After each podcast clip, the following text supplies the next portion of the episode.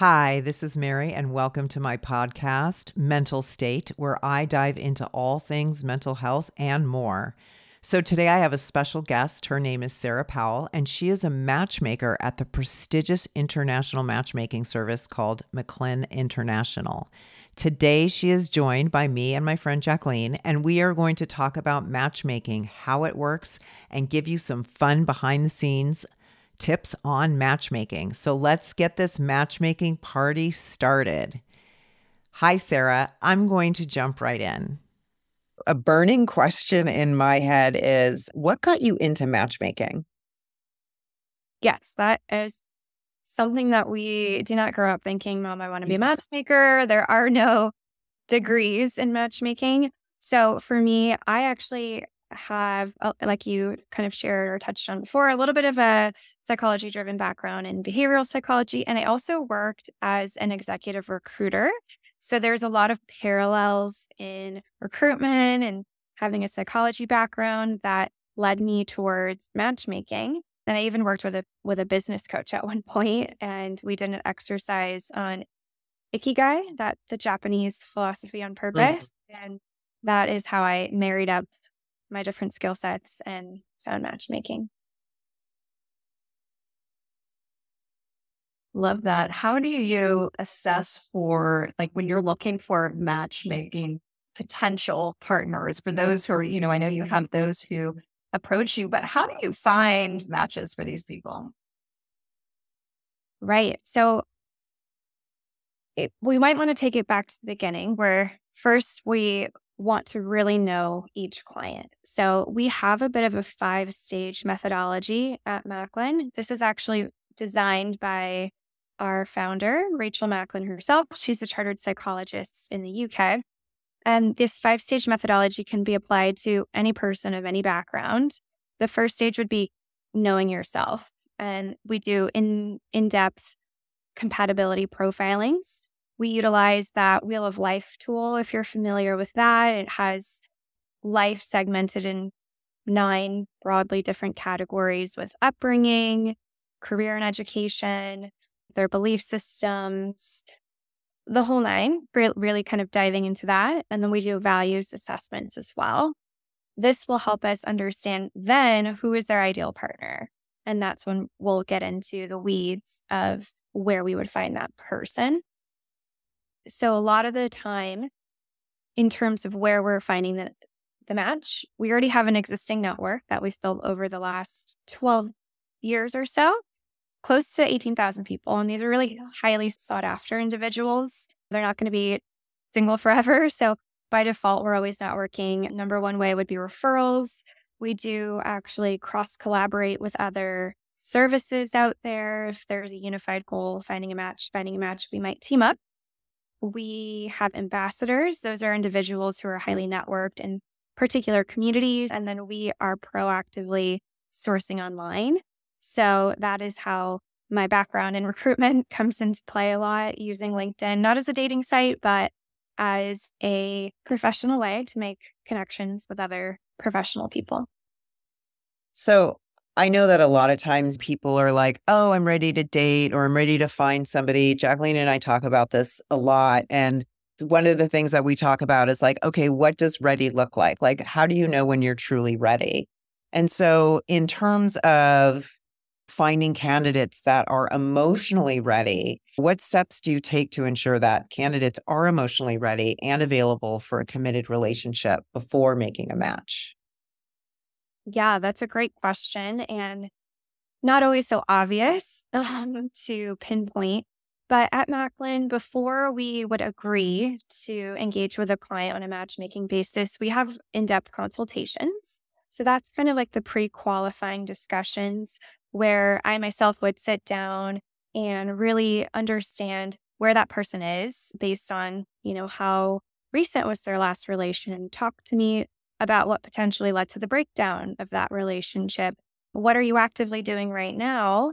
And like, what are your long term goals? And kind of having a, a fuller scope on how aware they are and, you know, how healed they are or ready they are. So, those are perhaps some of the ways that we're indirectly understanding if they're emotionally available. But then I also have to be quite explicit and say, Are you ready? Is this a priority for you? Where are you with things? And at that point is where I have to determine if I can take that at face value, or perhaps I'd advise, not quite sure this is the right moment for us. Maybe there's some other tactics we could try. Matchmaking is not for everybody. You know, there we could do this, XYZ, gently encourage coaching, something of that nature.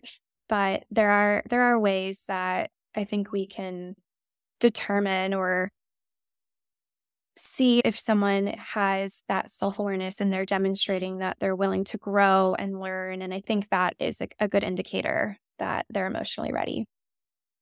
I liked that you used the words earlier in knowing yourself. And I was thinking about this from an attachment lens because, you know, the the challenge would be for those of us who are insecurely attached when we are led when our nervous system sense distress in some way we lose that connection with kind of our logic or secure brain that says well of course i want the relationship or of course i want to respond in a way that's efficient and effective and healthy communication with my partner. But in the moment actually my response might be to avoid or my response might be to put high pressure on the person in order to get a response in some way. Or maybe I just, while I say I want a relationship, I, I don't understand why I keep going for unavailable people. And, you know, when you mentioned how you kind of assess on the back end, like history of past relationships and what their perception of them is, which sometimes can even be off, right? Like sometimes they might have it flipped on what actually happened, right? Based on their attachment style and how they view others as like kind of a place for safety or lack of safety. And I, so I love this idea of like the psychology behind it. And I'm curious, do you guys have any kind of idea of how successful your matches are as far as like length of time? And are most people coming to the table saying, Hey, I want serious? Or do they go through the process and maybe realize they don't want a long term relationship? Does that ever happen? That's a great question. I think for the most part, um, we do emphasize from from the gates that our service focuses on long term committed partnerships. So that really is our bread and butter. Um, we're not exclusive to someone that has freshly come out of a divorce or separation or the loss of a loved one. We still have the capacity to support them and and help nurture them back into the dating world. But we would be looking then at their short term, medium term, and long term goals and that, like you're saying, back to the knowing themselves aspect, it will be their upbringing as well as their past relationships. You had said uh, we had talked about, you know, the the kind of how you suss out if somebody has the kind of perspective swap as well as what kind of do you have any idea of your success rate? Yes. So for us, the success is defined differently by each person's goal. So that's actually what I was getting at too is that not every person has the same end goal. It could be just to date, it could be to be in a long term relationship. So for us, the definition of success is when two people say that they are going exclusive. And for us, when um, we have the expertise in the network and they have the relationship readiness and the growth mindset, that typically yields over 80% of our clients entering into a committed relationship or what they deem to be exclusive. What's the relationship readiness that you mentioned?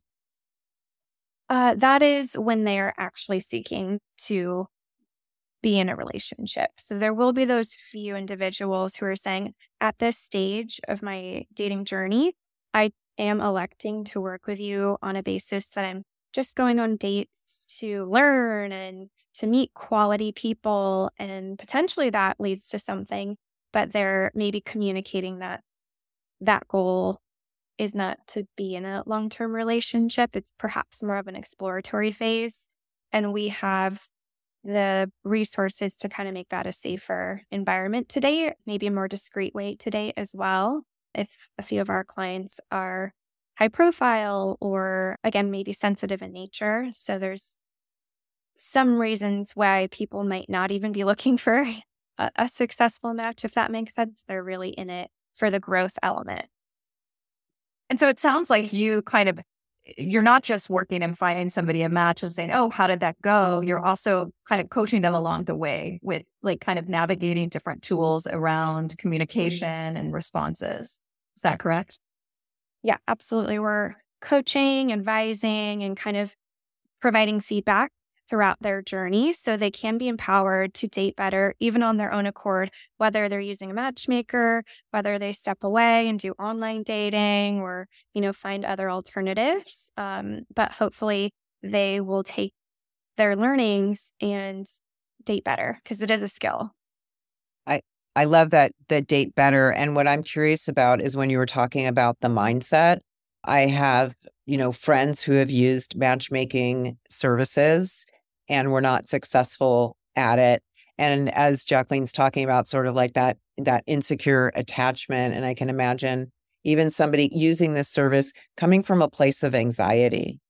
Right? Oh, I really need to match with someone. I really need to find my forever partner. And I'm just wondering how do you manage that as a matchmaker? Right. It's a delicate balance with managing expectations because you don't want to diminish like hope that, you know, it's very much possible everyone has a match out there. Now it's just reflecting back on the nuances of what has and hasn't worked. And likely, yeah, there could be trauma that's impacting their connections. It could be their their selection process or their wish list is incorrect. And that is a lot of the adjustment that we work with people because their their experiences have influenced their unconscious and conscious beliefs. Mm. And mm. we really have a values focus, MacLynn. So when you use your values, that inherently kind of influences your decision making. And so when we bring that to the forefront with our clients, hopefully they're more mindful about okay, what are what are the true qualities that I have and what kind of would mirror or complement me in a partner. So, a lot of that um, internal reflection and then challenging or reevaluating what their criteria is, is something that we as matchmakers maybe might challenge their bias, saying, like, okay, this is, you know, what you what you've done previously and what you think you need, but perhaps this is a blind spot, or maybe we can push you to kind of go outside of your comfort zone and try something different. So, people that have an anxious background, maybe they've been attracting, you know, the more avoidance avoidant types, yeah. the avoidant types who, you know, are prioritizing time, for example. So, um, thinking about how that might conflict if they're uber busy professional and they're seeking out uber other uber busy professionals. Maybe we can think of someone with a more flexible like creative background. Like have you ever explored that? And i don't know just finding creative ways to show that their values can present themselves differently and find ways for them to think and approach dating differently because that's clearly something that they've been perhaps doing on their own hasn't been working. So they're looking for alternative ways. Yeah. So really getting outside of their box. 100%. Kind of like pushing them out of, yeah, uh, out of their comfort zone. Yeah. I think it's good to have clarity around like what is important, but not being too rigid on that box and, and having only one perspective on how that how someone that's open minded looks like, or someone that's financially independent looks like, or good sense of humor. you know, there's all these things that have a broad spectrum. Yeah, I love that you mentioned rigidity, like the rigid mindset, because when our brains are in a state of rigidity, so rigidity can look like thought obsession or, you know, no, it's just this way, it's just this way, right? Hard lining it. It's the brain is actually in a state of disorganization which means it is actually inflexible. And when we're in a state of disorganization, we're out of that securely attached place, that place that connects us with that like highest self or inner wisdom, you know. And I was thinking as you were talking about, you know, things like sometimes I hear things mirrored to me around, oh, they this person, I need to be, you know, very strongly physically attracted, right? If they're not, if they're if they're not, if I'm not attracted to them, forget it. It's not a match. And I hear in that oftentimes like this rigidity. And I'm curious of how you work with something like that. Whereas on the flip side, some people say, Hey, well, then are you telling me I should date people I'm not attracted to? So wh- where does that fit in for you? Mm-hmm. Yeah, I I acknowledge that attraction is a component of compatibility and we lean in and we let people know they're not wrong for having attraction as a qualifier, um, but that shouldn't be the leading component driving their decision making, especially when coming to a service like ourselves, where we're evaluating the fuller scope of the individual. You could go online and swipe through dozens of people at first glance, but you'll have no true understanding of their demeanor, what are their real goals? What are their values? People do not really know how to demonstrate that well online. And so here, our job is to vet and interview people based on their values, their lifestyle, their long term goals. And we can make, make a better assessment. This person's a match. And hopefully that makes them more attractive to you too. So it's the discussion of what is really the most important. And hopefully we're really honing in on the people, our clientele that appreciate the values, the lifestyle, and the long term goals are fundamentally more important in a healthy, stable relationship. And attraction is a bonus. It's not minimizing the fact that you should be attracted to this person. But again, attraction can grow. We do share photos. There are services out there that have blind setups. We're pro photos. But I think we reserve that to the end. So when we're presenting a match to a client, we're really focusing on, again, that fuller scope of the individual. This is not a glorified dating We want to bring the real person to the, the table. And then we're actually meeting people over video or in person um, to remove that catfishing phenomena that goes on. So hopefully there's a lot of level of security that people understand. We do value what someone how they present themselves, but let's make sure that's not a deal breaker in certain capacities like hair color or waist size or certain things of that nature. It's a delicate balance, but I think the clientele that we work with appreciate attraction isn't everything. Well, it's like when you're looking at attraction as everything or leading with that or whatever that is for you, this person must be a creative and I'm leading strictly with that. Like what I hear in that is a little bit of somewhere along the lines or something that somewhere you didn't get what you wanted or mm-hmm. needed, right? And so you're trying to make up for it in some other way that creates a bit of a fantasy and a compartmentalization around the person, which inevitably is not going to lead to that deeper, fulfilling connection. It's going to keep you in the idea of what a relationship should be versus the reality of a relationship is. And I'm always like, well, you know, chemistry can come in many ways. Like, is there some type of chemistry, you know, and taking it from there versus it needs to look this specific way. And, and that's challenging, I think, around like the online dating apps, right? Like it's a bit hard to to decipher from that aspect. Also, I feel like, you know, the online dating apps, it is uh, essentially like a gaming app, right? And so it feels like what you're presenting is so much more intentional. I'm not, if I'm using your service, I'm not waiting for some dopamine hit for somebody to like me. Like this is a process and an investment. And that's what I love about what you're presenting around the matchmaking because it's something that's like, I mean, when you were talking earlier, oh, some people are just like, oh, I just want a date. And I thought that was so interesting because I'm wondering how many people are signing up for the, your service that just want to date different people and practice dating as opposed to somebody who's like, no, I'm ready to meet somebody in a more intentional way, somebody who has the same values, somebody who I hope that there's some type of attraction.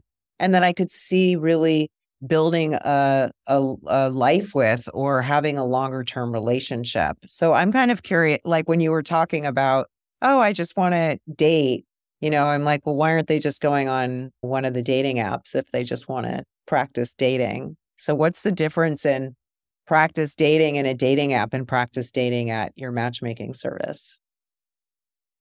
Yeah, I would say it's it's a majority percentage of long term committed mm. relationships, but there will be the few that just aren't quite ready. So, this is something where perhaps it is again separation, divorce, loss of loved one. I think that's, or, or they mm-hmm. just have never really had a relationship before. So, we're prepping and priming them. The takeaway here is that is the minority of our clients, but the communication that we share with their matches is very forward depending on what each client's goal is. It's it's completely fair to tell a match I understand your goal is to be to have marriage and children. Our client today, this is his circumstance and at this that's this stage of his dating journey, he's looking to date, get to know someone, and in five, ten years, he would like to settle and have family. So you're really communicative at least to see if that is in alignment with what the match wants. And many matches won't say that's not really for me. Or others are like, okay, I understand where he's coming from. I totally get it. Like, thank you for sharing that. I'm I'm still open to to meeting him or her. How do you navigate it when the pool becomes smaller and smaller based on those mm-hmm. needs? And maybe, I mean, do you ever come up them to you where you're like, now, now how I'm gonna go find somebody for this person? Yeah, there are always, I think by nature, coming to a matchmaker, we have people with really specific set of preferences. So we do, we are pr- pretty inclusive working with men, women, LGBT, all ethnicities, all religions. So coming to a matchmaker might be a way to access a, a demographic, so to speak, that you don't have um, enough resources for. So we we bring that in. So it's it's fine to be really specific, but I think there is again that expectation setting of keeping an open mind on everything else. If, you know, ethnicity or if religion, if these things are a high priority to you, let's see the see your openness on age range, on geography. Maybe we can date outside of your immediate area. So there's ways that we can maybe do trade-offs or, you know, try to cast the net wider, so to speak. We try to use examples from past clients, or there's this really compelling book, Dr. Hannah, she has Dr. Hannah Fry, it's like the math of love. And she has this example of if there's a man living in London, population of 8 million people, and you put eight basic criteria, that goes from 8 million people down to 800 viable matches just by saying, I want a certain gender, they have to be single, they have to be in this distance, this age range, have a degree, be attractive, attractive to me, and we get along. Those are very basic elements. And a population of 8 million dwindles to 800. So that alone is a hopefully an exercise for people to realize like, okay, shoot, I don't want to be ultra picky. I need to think more critically about what my deal breakers are and my preferences. Have a, again, back to your values. What are objective criteria versus subjective criteria? That subjective criteria, can you dig a bit deeper? Six foot height is your minimum, how is that fundamental to your happiness? Tell me. And then we're going to challenge where we can. I don't ever want to be disrespectful. And we always tell clients, you're not wrong for having a preference, but you do need to understand why that's your preference and communicate that to us. Because if you're not even able to articulate why it's important, then it probably isn't important. And how do they respond? when you say it probably isn't important. Well, then they, you would use, I think is it's in cognitive behavioral therapy, that like downward arrow technique where you say, okay, well, tell me why okay, what does that suggest? And you just keep pushing and probing until they really can't dive any deeper. And then they might come to their own conclusion. Okay, what I really mean is this. Oh, okay, mm-hmm. perfect. So probably that is the true criteria, not Ivy educated. What you're really getting after is you want someone ambitious, you know, that opens up a whole new realm of people outside of an Ivy education. And then they're okay, fair enough. And then there's there's a, a wider pool that instantly we're opening up. And and I love that you challenge that, right? The challenging of, oh, he, the person has to be six feet tall. Right? And, and then you're saying, like, okay, is that really like instrumental to your happiness? I mean, that's such a powerful thing to think about, right? What and and to really challenge that and like, yeah, why is somebody who's six foot tall going to make me happier than somebody who's five ten? Exactly. I think one of our team members putting um, a blog out on how her short men make great husbands. There's some study out there. That's true. and and it's funny because if you're in LA, the criteria is only that you have a job and a car. So I wonder if that was like eight million down to eight hundred as well. it is. It's like you know, your girlfriend's like, oh, I met someone and he has a job and a car. It's like, yay! Oh, where did you find him? I'm curious, you know, just going from a gender normative perspective, as far as men versus women, who do you find more flexible in navigating matches with? Oh, it's it's actually a mixed bag. I think it would probably go back to towards their attachment style and how secure they are. Um, I don't find that there there will be reoccurring pain points with women versus men. Maybe some of the women clientele that we're representing, maybe there's more of a biological time pressure to have family versus men. Maybe there is a certain level of success they wanted to achieve before they started pursuing a relationship. So they're trying to date at a larger age gap, something of that nature. Curious more about the pain points that you're seeing because you brought up some good ones, juicy ones for as far as like in heterosexual relationships, like what could be those pain points. But I'm curious of what you see in LGBTQ community as far as pain points. Interestingly, a lot of the gay clientele that I work with, they would have a preference for moderate, discreet presenting, like for a gentleman to say, okay, on the spectrum of masculine to feminine. I identify as masculine and I'd like a masculine presenting male. And that is a quite interesting dynamic where it's, I feel that in many of my gay clientele, that seems to be the similar preference, which can become challenging to say, I want a ma- ma- masculine presenting person. So it might take some unpacking on on okay, what does that mean? You know, what does that actually look like? Because that is very subjective too. So it's again pulling back at the heart of like what what is the value behind that or what is what is the thought process and logic behind that? And what would you say, you know, as a matchmaker is kind of the overriding theme of like one or two of the biggest challenges that you kind of come up against or the most common challenges that you uh, come up against as you're trying to help match people? In relation to attachment or just like in general? General. Our clientele typically are working professionals. And I think one theme that I see are uh, is a difficulty of transitioning from like work mode to date mode and having people kind of reel back that that front where they are carrying the boardroom energy into their date or they have a date be very interview like. So there's a bit of reprogramming and coaching with a lot of our clients on how to lean in more on the intimate side of conversations.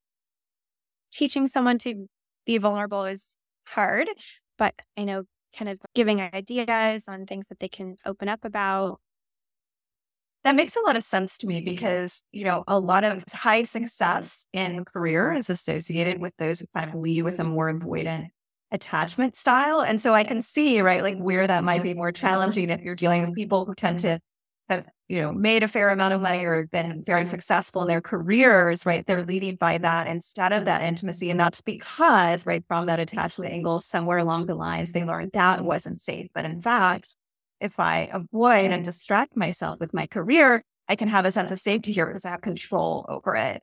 So that would make sense and where that challenge would lie. And oh, now I have to go back and be intimate, and that might feel awkward or phony, even for somebody who's used to operating in the world very differently.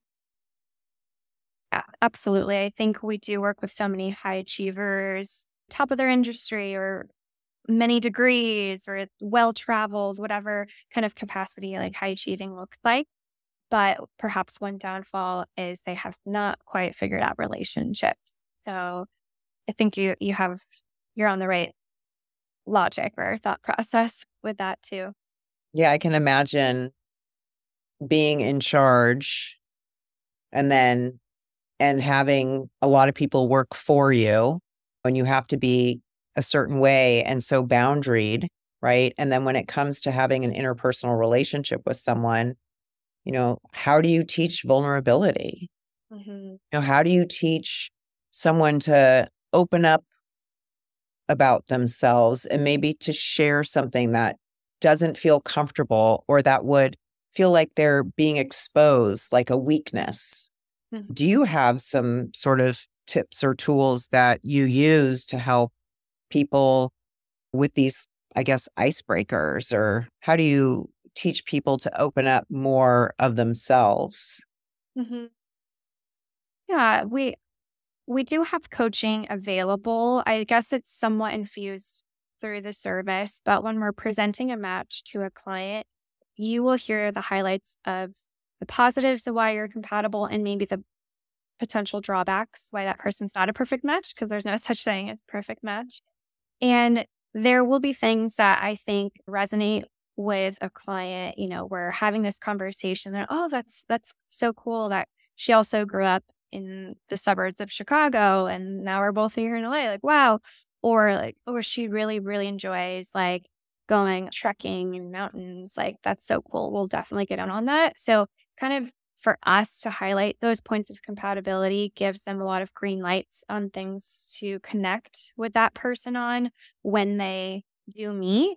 Again, that maybe they'd be shy to discuss if they met that person online or, you know, if they're doing their own like researching and like stalking and they're like, oh, I can't let them know that I saw them hiking and bring it up casually. So here it's like, okay, you both are aware of what, what each other are all about. So I think that creates a little bit of a safety when they do get to finally meet that person. So that alone is an encouraging way for them to be more vulnerable.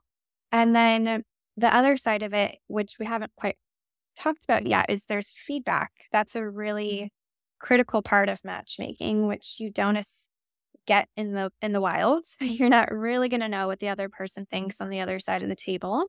So with us, we have the ability to debrief with our clients and their match. How did it go?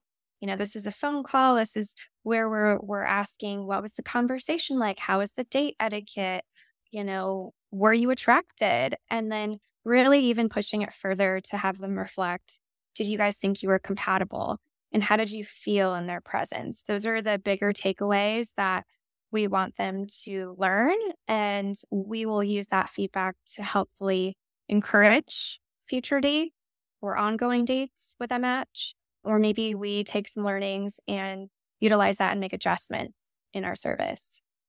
I love that you said, How do you feel? And I'm curious because uh, oftentimes people answer this statement in a way that doesn't actually address their feelings. So, an example that would be, How did you feel mm-hmm. about that?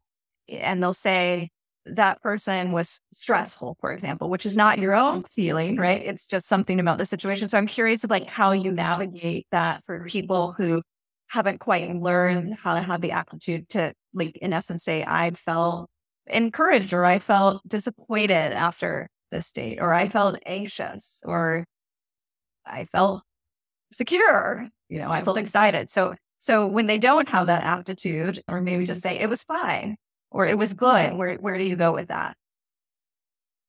Yeah, that's why it is helpful to have two perspectives because then we have a, a better scope on perhaps like what the real temperament of the date was. But with how you feel we were we are kind of addressing what is like the energy what was the whole like takeaway the conversation and because we aren't there to really know what's happening we we do have to guide it based on okay you thought it was fine um what could have been better and maybe that is a reframe on a way for them to say like what they felt was missing. You know, just trying to like rejig the question in, in a way that allows them to expand without feeling like it's something that we're criticizing. You know, it's just like we're really here in a place to be curious and a place to learn and to help get it right.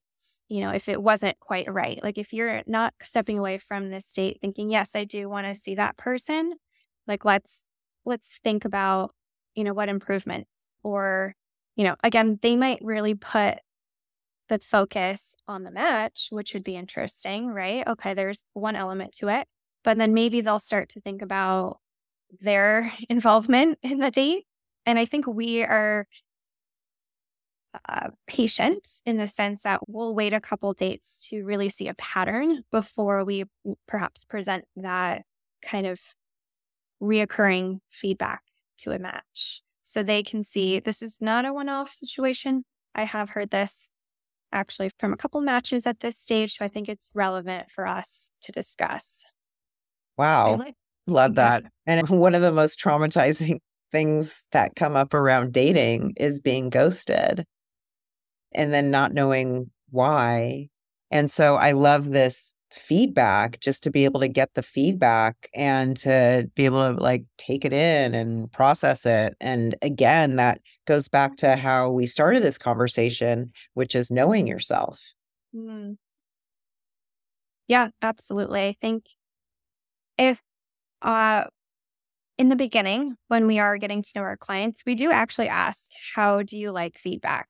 Because not everyone has the skin to to hear it. So we will change or adapt our how we relay things to them accordingly. Many clients, I would say majority of clients actually are really in the mindset, the growth mindset. Tell me tell me how it was, you know, unfiltered. I won't take it personal. And then other times it's like, okay, I just want it black or white did they like me or did they not like me? And they don't want further detail. And then other people want to sugarcoat, you know, well, this is nice, this is good, this is good, and then not really hear the negatives.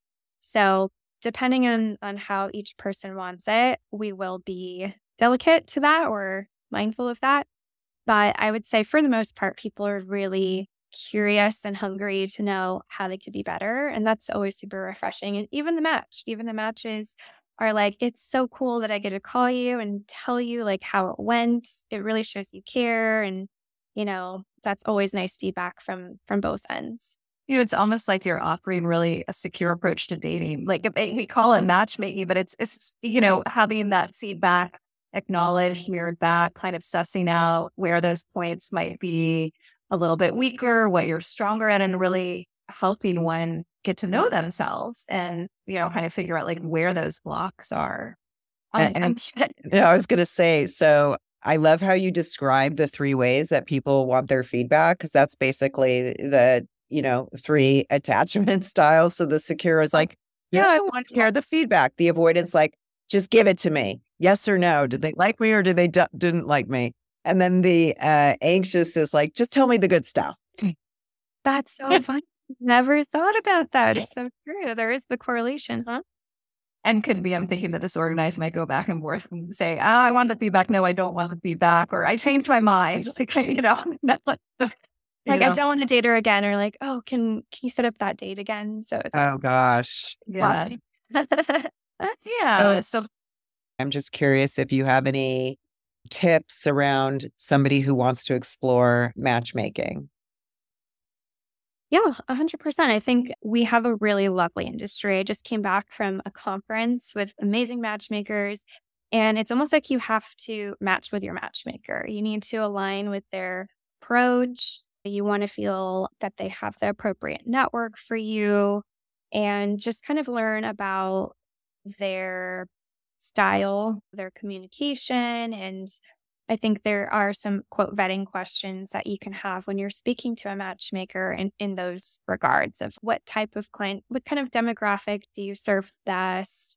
What are what are the type of people in your network? Just giving a better pulse for that. And then again, you can call me. We're pretty inclusive and we'll walk through a little bit more specifics about yourself, your search, your goals. And then we do a, a complimentary consultation to see if it's a mutual fit because we do want to maintain a level of success and we do want to be um, selective as well in terms of who we can best support. So I always call them mutual fit meetings. Call your matchmaker, figure out what feels like a good fit. And to be honest, like if it's not a good fit for me, I'm really happy to connect with other services and make a referral to someone that might be better suited to your need. I'm curious of over, you know, the past few years, the consensus out there in my mm-hmm. experience when I talk to people who are single is really it's a dumpster fire. It's become even worse. Like no, uh, regardless of the age, you know, mm-hmm. 20s up to 60s, it really doesn't matter. I'm hearing that kind of across the board, mm-hmm. board that people are really frustrating, uh, frustrated, and the landscape has really changed. But I'm curious if, on Eh, from your perspective, in the matchmaking industry. Have you seen that or no? Absolutely. I talk to singles every day. There is a large frustration with dating apps. That is the number one way people are meeting from surveys since 2021. That is now the number one way people meet. So I think by default there there's going to be a little bit of frustration because it's a whole new approach to dating. So there again needs to be a, a learning of skills. Online dating and in-person dating are actually quite different. Again, knowing how to best present yourself. Think people make the mistake of wanting to attract and appeal everyone. And we're not looking to date and marry and be partners with everyone. We're looking for one specific person. So, understanding again who you are, what your values are, what your goals are, and then being really unique and specific to yourself. I think that will yield better experience. But I also think there's a growth of matchmaking right now, which is super exciting because people are looking for alternatives to offline. So I for me, I am excited about helping more and more people and inspire and encourage because I don't want people to feel like oh, I don't want to even try dating. Feel like they're stuck. Yeah. It seems almost like, you know, as I'm thinking about the difference between, you know, at least a, a psychologically driven matchmaking uh, companies such as yours or, uh, versus uh, dating app. And a dating app, I'm thinking, is a great way to perpetuate and even strengthen your insecure attachment style, right? Because it's giving you a certain amount of control or reinforcing more confusion about the dating process and eh, almost setting people up for failure in a way, objectifying people, right? The throwaway culture, you know, the ghosting culture, which is, eh, you know, what I'm hearing from you guys is just pulling all that away and really looking at ourselves honestly and what are our limitations? What are our values? What are we working with here? Mm-hmm. Yeah, absolutely. And there's also even a lot of the people that I work with, I wouldn't even say that they're actually really desirable people. Perhaps they just like lack time that it takes to put into doing that. And it's not that they wouldn't get a match online. They might actually get hundreds of matches online, but there's a the paradox of choice in that sense where they don't even know how to make a decision. So they're like paralyzed and, and can't move forward. So there's so many yeah, there's a lot of challenges internally and externally, pre-dating and while dating and we we have a little bit of we have a tool your dating blueprint and that kind of helps assess what people's reoccurring pain points are. That way we can break it down for them and see okay this is where you're struggling. It's this is all external things like a photos that you could do better that will help get better matches or maybe it's internal while you're dating and it it leads more to the attachment styles. Okay we're continuously not moving forward on dates with people that are actually amazing matches why are we avoiding that? Why are we not pursuing those people? So there there's a lot of ways that we'll step in diagnose where are you struggling and how can we help you I'm curious. I, th- I feel that people's kind of number one hesitation would be like, will they have matches within like what I'm looking for? And I'm thinking about, you know, someone I knew who, who used a service who actually had that experience of they had spent a lot of money on a service and the people just weren't her cup of tea or the people weren't there that weren't their cup of tea. And I'm curious of what what would you say about that? Right. I think that is part of understanding the network and the resource of your service that you're engaging with. Do they have the connections to, if they don't already have that perfect pool of people, will they have the ability to connect with more for me? Because that that is definitely what we do. It's multifaceted. It's not just okay, you're only going to meet the people we know. We are actually externally going out and finding more people. So understanding that there is that commitment to you and your service, but also perhaps they were not digging deep enough in understanding how more people could be matches for her or challenging her to understand like how specific she was with her preferences and seeing like where they could maximize more opportunities. So it, it's really hard to examine why that particular service and that particular client didn't lean lead into a long-term relationship, but I think those are some immediate takeaways of see what networks are available to you and look at yourself and think about how wide can I cast my net. Yeah. And again, going back to that metaphor of the box, right? We don't know how narrow or wide that person's box is because I feel like people come in with this vision and it might not really be matching what it is that they're going to end up with. So I'm actually curious what is it like to date as a matchmaker? Yeah, when I first started matchmaking four years ago, I was single. Yeah, it, like everything that I am preaching, then I have to put into practice too, right? How rigid am I being on my own dating apps? I will share that I was avoidant. And yay, that was thinking about my past relationship with my dad, not so great nowadays, don't even really have communication. So I think it was like, okay, if someone so close to me could just get up and, and go, like that made me really scared to connect with a guy. So put up a bunch of walls, this hyper independent. I'm like a career go getter type of gal. I moved to Australia literally and just escaped. And then COVID hit and, and all the things happened. So I realized, okay, I don't want to keep going down that path. I want to lean in, not or uh, not avoid, I guess. And yeah, just kind of kept challenging myself as I was dating why I was or wasn't pursuing someone. And then eventually, when I was really like, okay, these are my main values. If I see potential with health, personal development is a big one of mine. There's there was a few main values that I focused on and I was able to demonstrate that better on my app. I was getting way more intriguing messages like talk, people talking to me about personal development or all of these things and I was like, "Oh my gosh, there's like a whole new batch of guys that I had never really like considered before." And then now I'm in a long-term relationship and very aligned on those things. And it's just the best. Best of that the process worked. The process worked. And by knowing yourself and putting that out there, that's the type that's what you attracted. Yeah, it wasn't okay. an overnight. It was not an mm. overnight. No, it's not overnight. So, and arguably, I have like all the tools and resources that one could have, and it still doesn't like make it easy.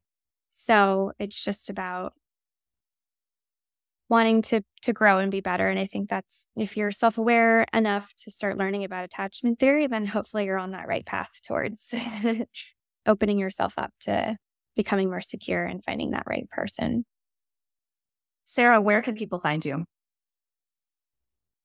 they can connect with me on XO Sarah Joe on Instagram, on my LinkedIn, Sarah Joe Powell on our website. They can book a call and we can just have a friendly chat about matching. Either way, there's no harm. I want to be able to spread awareness and education and again encourage people. So even if it isn't through us, maybe I can point you in the right direction to other services. Yeah, well, thank you because I was always curious about matchmaking and I feel like it's been demystified for me and it feels like a safer place to venture into. Thank you. Well, that's exactly my hope. So mm-hmm. I really appreciate you giving me the opportunity to shed some light. Thank you so much, Sarah, for coming onto this podcast. And I don't know about you listeners, but I certainly learned a lot about matchmaking from talking with Sarah. So if you are interested in any matchmaking opportunities, please reach out to Sarah at MacLynn International. That will be in the show notes. And if you want to reach out to me to have any questions or any opportunities, please DM me on my Instagram at Mary B Therapy. I can also be reached at marybtherapy.com. So again, thank you so much for listening.